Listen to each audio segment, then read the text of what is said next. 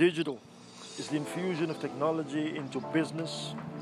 Business is selling a product or service at a profit. A secret is that which is known only to the initiated few. Welcome to Digital Business Secrets with me, Arthur Charles. So today I want to talk to you about email. Loyal, faithful, old email. So in 2005, the COO of Facebook, I'm lying, it's not 2005, it's 20, 20, it's 2015, 2015, 2010.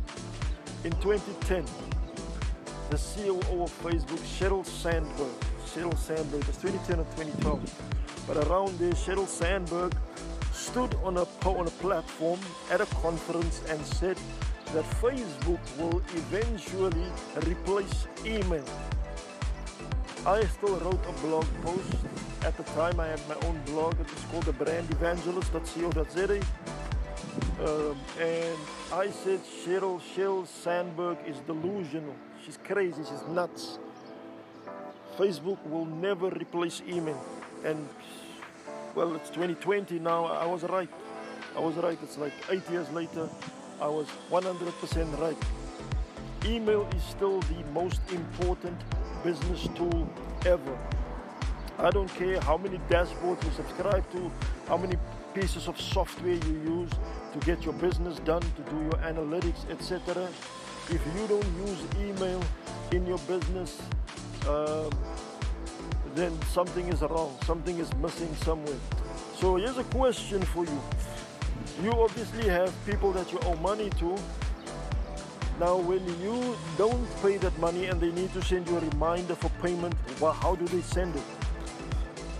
If you do business with somebody and you need to pay them, how do they send you the invoice? Um, if you need to pitch somebody for business, how do you normally do the introduction? So let's say the introduction is done via social media or a platform like LinkedIn. What is the natural progression after LinkedIn? What is the next step? What do you do? You get together on email. And in the same thing, um, answer to all the other questions.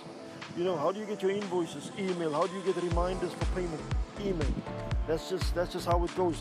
I'm working on um, a free accounting app. My friend Andile Mzobe introduced me to this Wave apps. I was using FreshBooks. I was paying FreshBooks, I think 450 a month. And then Andile Mzobe, this was last year, so not even last year, it was at the end of 2018, I think. End of 2018, beginning 2019, Andile Mzobe, I immediately stopped paying FreshBooks. I started using Wave apps. And Wave apps, although it's, it's a beautiful program, it does your invoices, it submits your invoices to your client via email. So email, um, I also use a program called HubSpot. HubSpot is a, is a CRM. It's, it's uh, they've got a free version. I'm using the free version for the different businesses that I run. And I use HubSpot. Guess how HubSpot enables you to communicate with your clients? Email. Simple as that. Email is still the most important business tool ever. You go to LinkedIn, you need somebody's contact details. There's another thing called Zoom or something, man. I don't know what it's called, but so way you can get professional people's. And the thing that, that they show you there is their email address on, on, on, on, on LinkedIn as well. Some people, you go to somebody's profile, if they've completed it properly and completely, the thing you look for is their email address, although you know um, there's a gentleman that, um, that works for a, a, multinational FMCG company that I would like to do business with.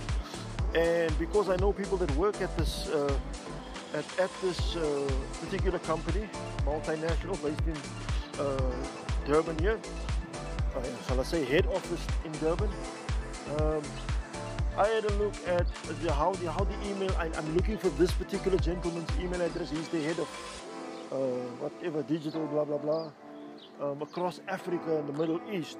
So I'm looking for his email address. So all I had to do is go look at his name, look at his surname, look at the email addresses of the people that I know that work for this company already, people that I've corresponded with, and boom, there I have it. Without So it's, it's, it's sometimes that easy. The thing you're looking for when you want to pitch somebody business is you look for their email address because that's the way, that's, that's your gateway to them basically. That's your way also to bypass the gatekeepers, you know. So if you're going to call and you're probably going to end up speaking to a receptionist or PA or somebody and then they're going to give you the runaround eventually you might not even get to the person that you want to speak to but if you have that person's email address to you that is a direct line to this person. I mean nowadays people look for numbers also.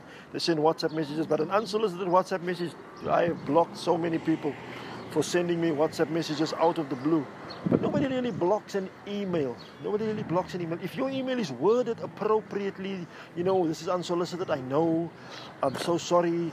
However, I, because of what I'm about to say, you're probably the best person. You will, you will, you will get this, the grasp. I don't, not to undermine your PA or your, or your, or your receptionist, but they won't grasp what I'm, what I'm trying to say. You are the person, and that's why I'm, you know, emailing you.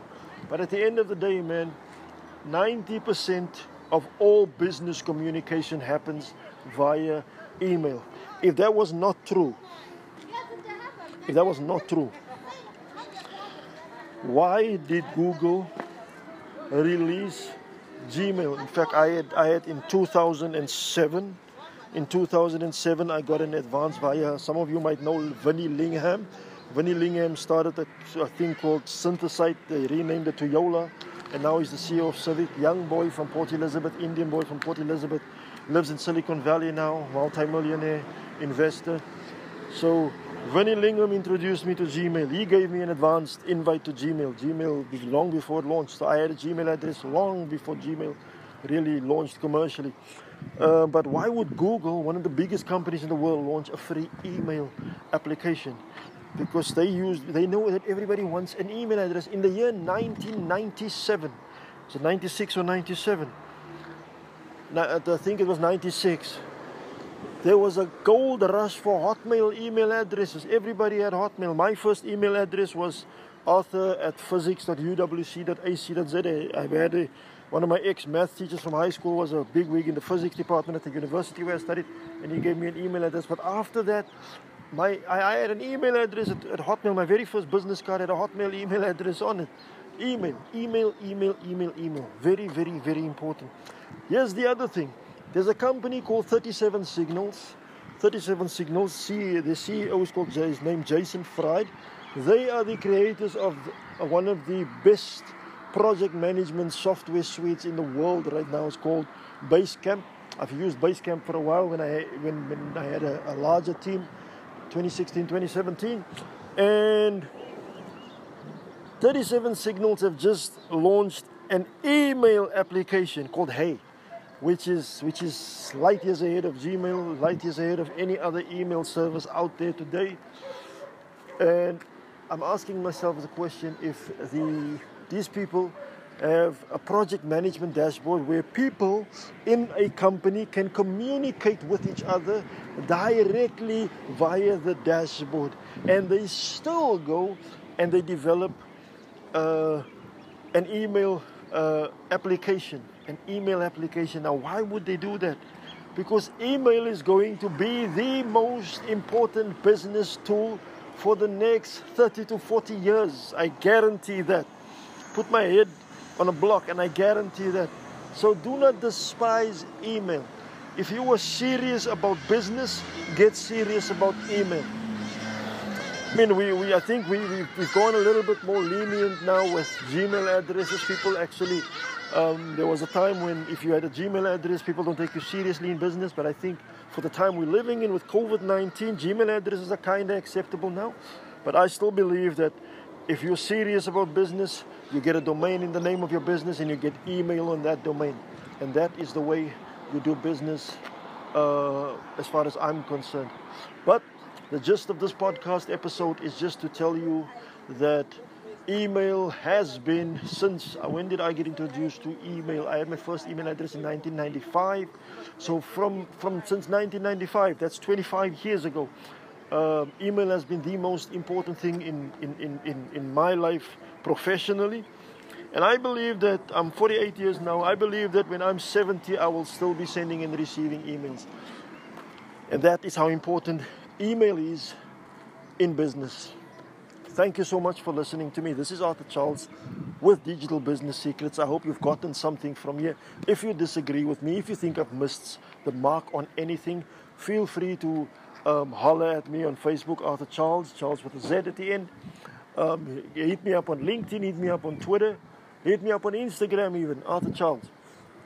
Find me, talk to me, tell me I don't, I don't like what you're saying, I disagree with you, and I will gladly engage. Thank you so much for listening to me. This has been Digital Business Secrets. Arthur Charles, out.